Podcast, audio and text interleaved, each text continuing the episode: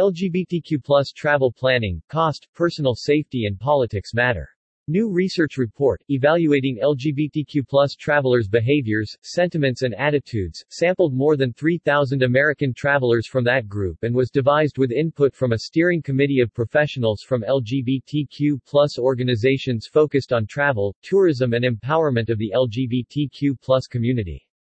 One of the key takeaways from the comprehensive study is that representation in destination marketing materials is very, extremely important to this group, with 43% saying it would make them feel more confident that the destination is inclusive of the LGBTQ community.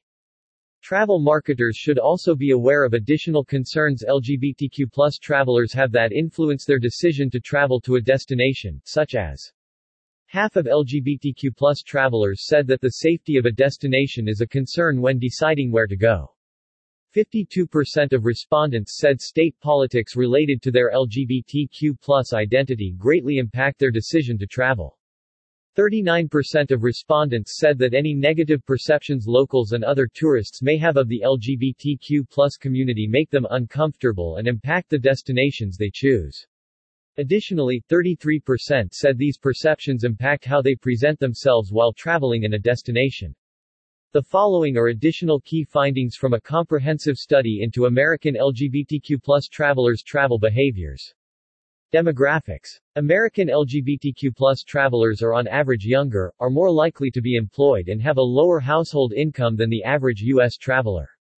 The average age of an American LGBTQ traveler is 39, compared to 49 for U.S. travelers.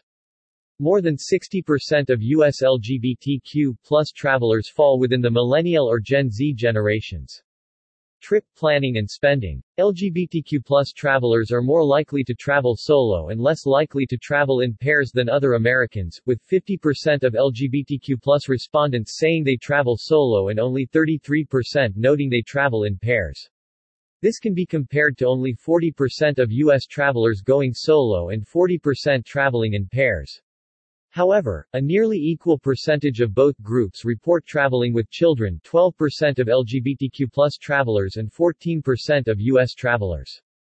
On average, U.S. LGBTQ travel parties spent $461 on each vacation in 2021 slightly more than U.S. travel parties $455.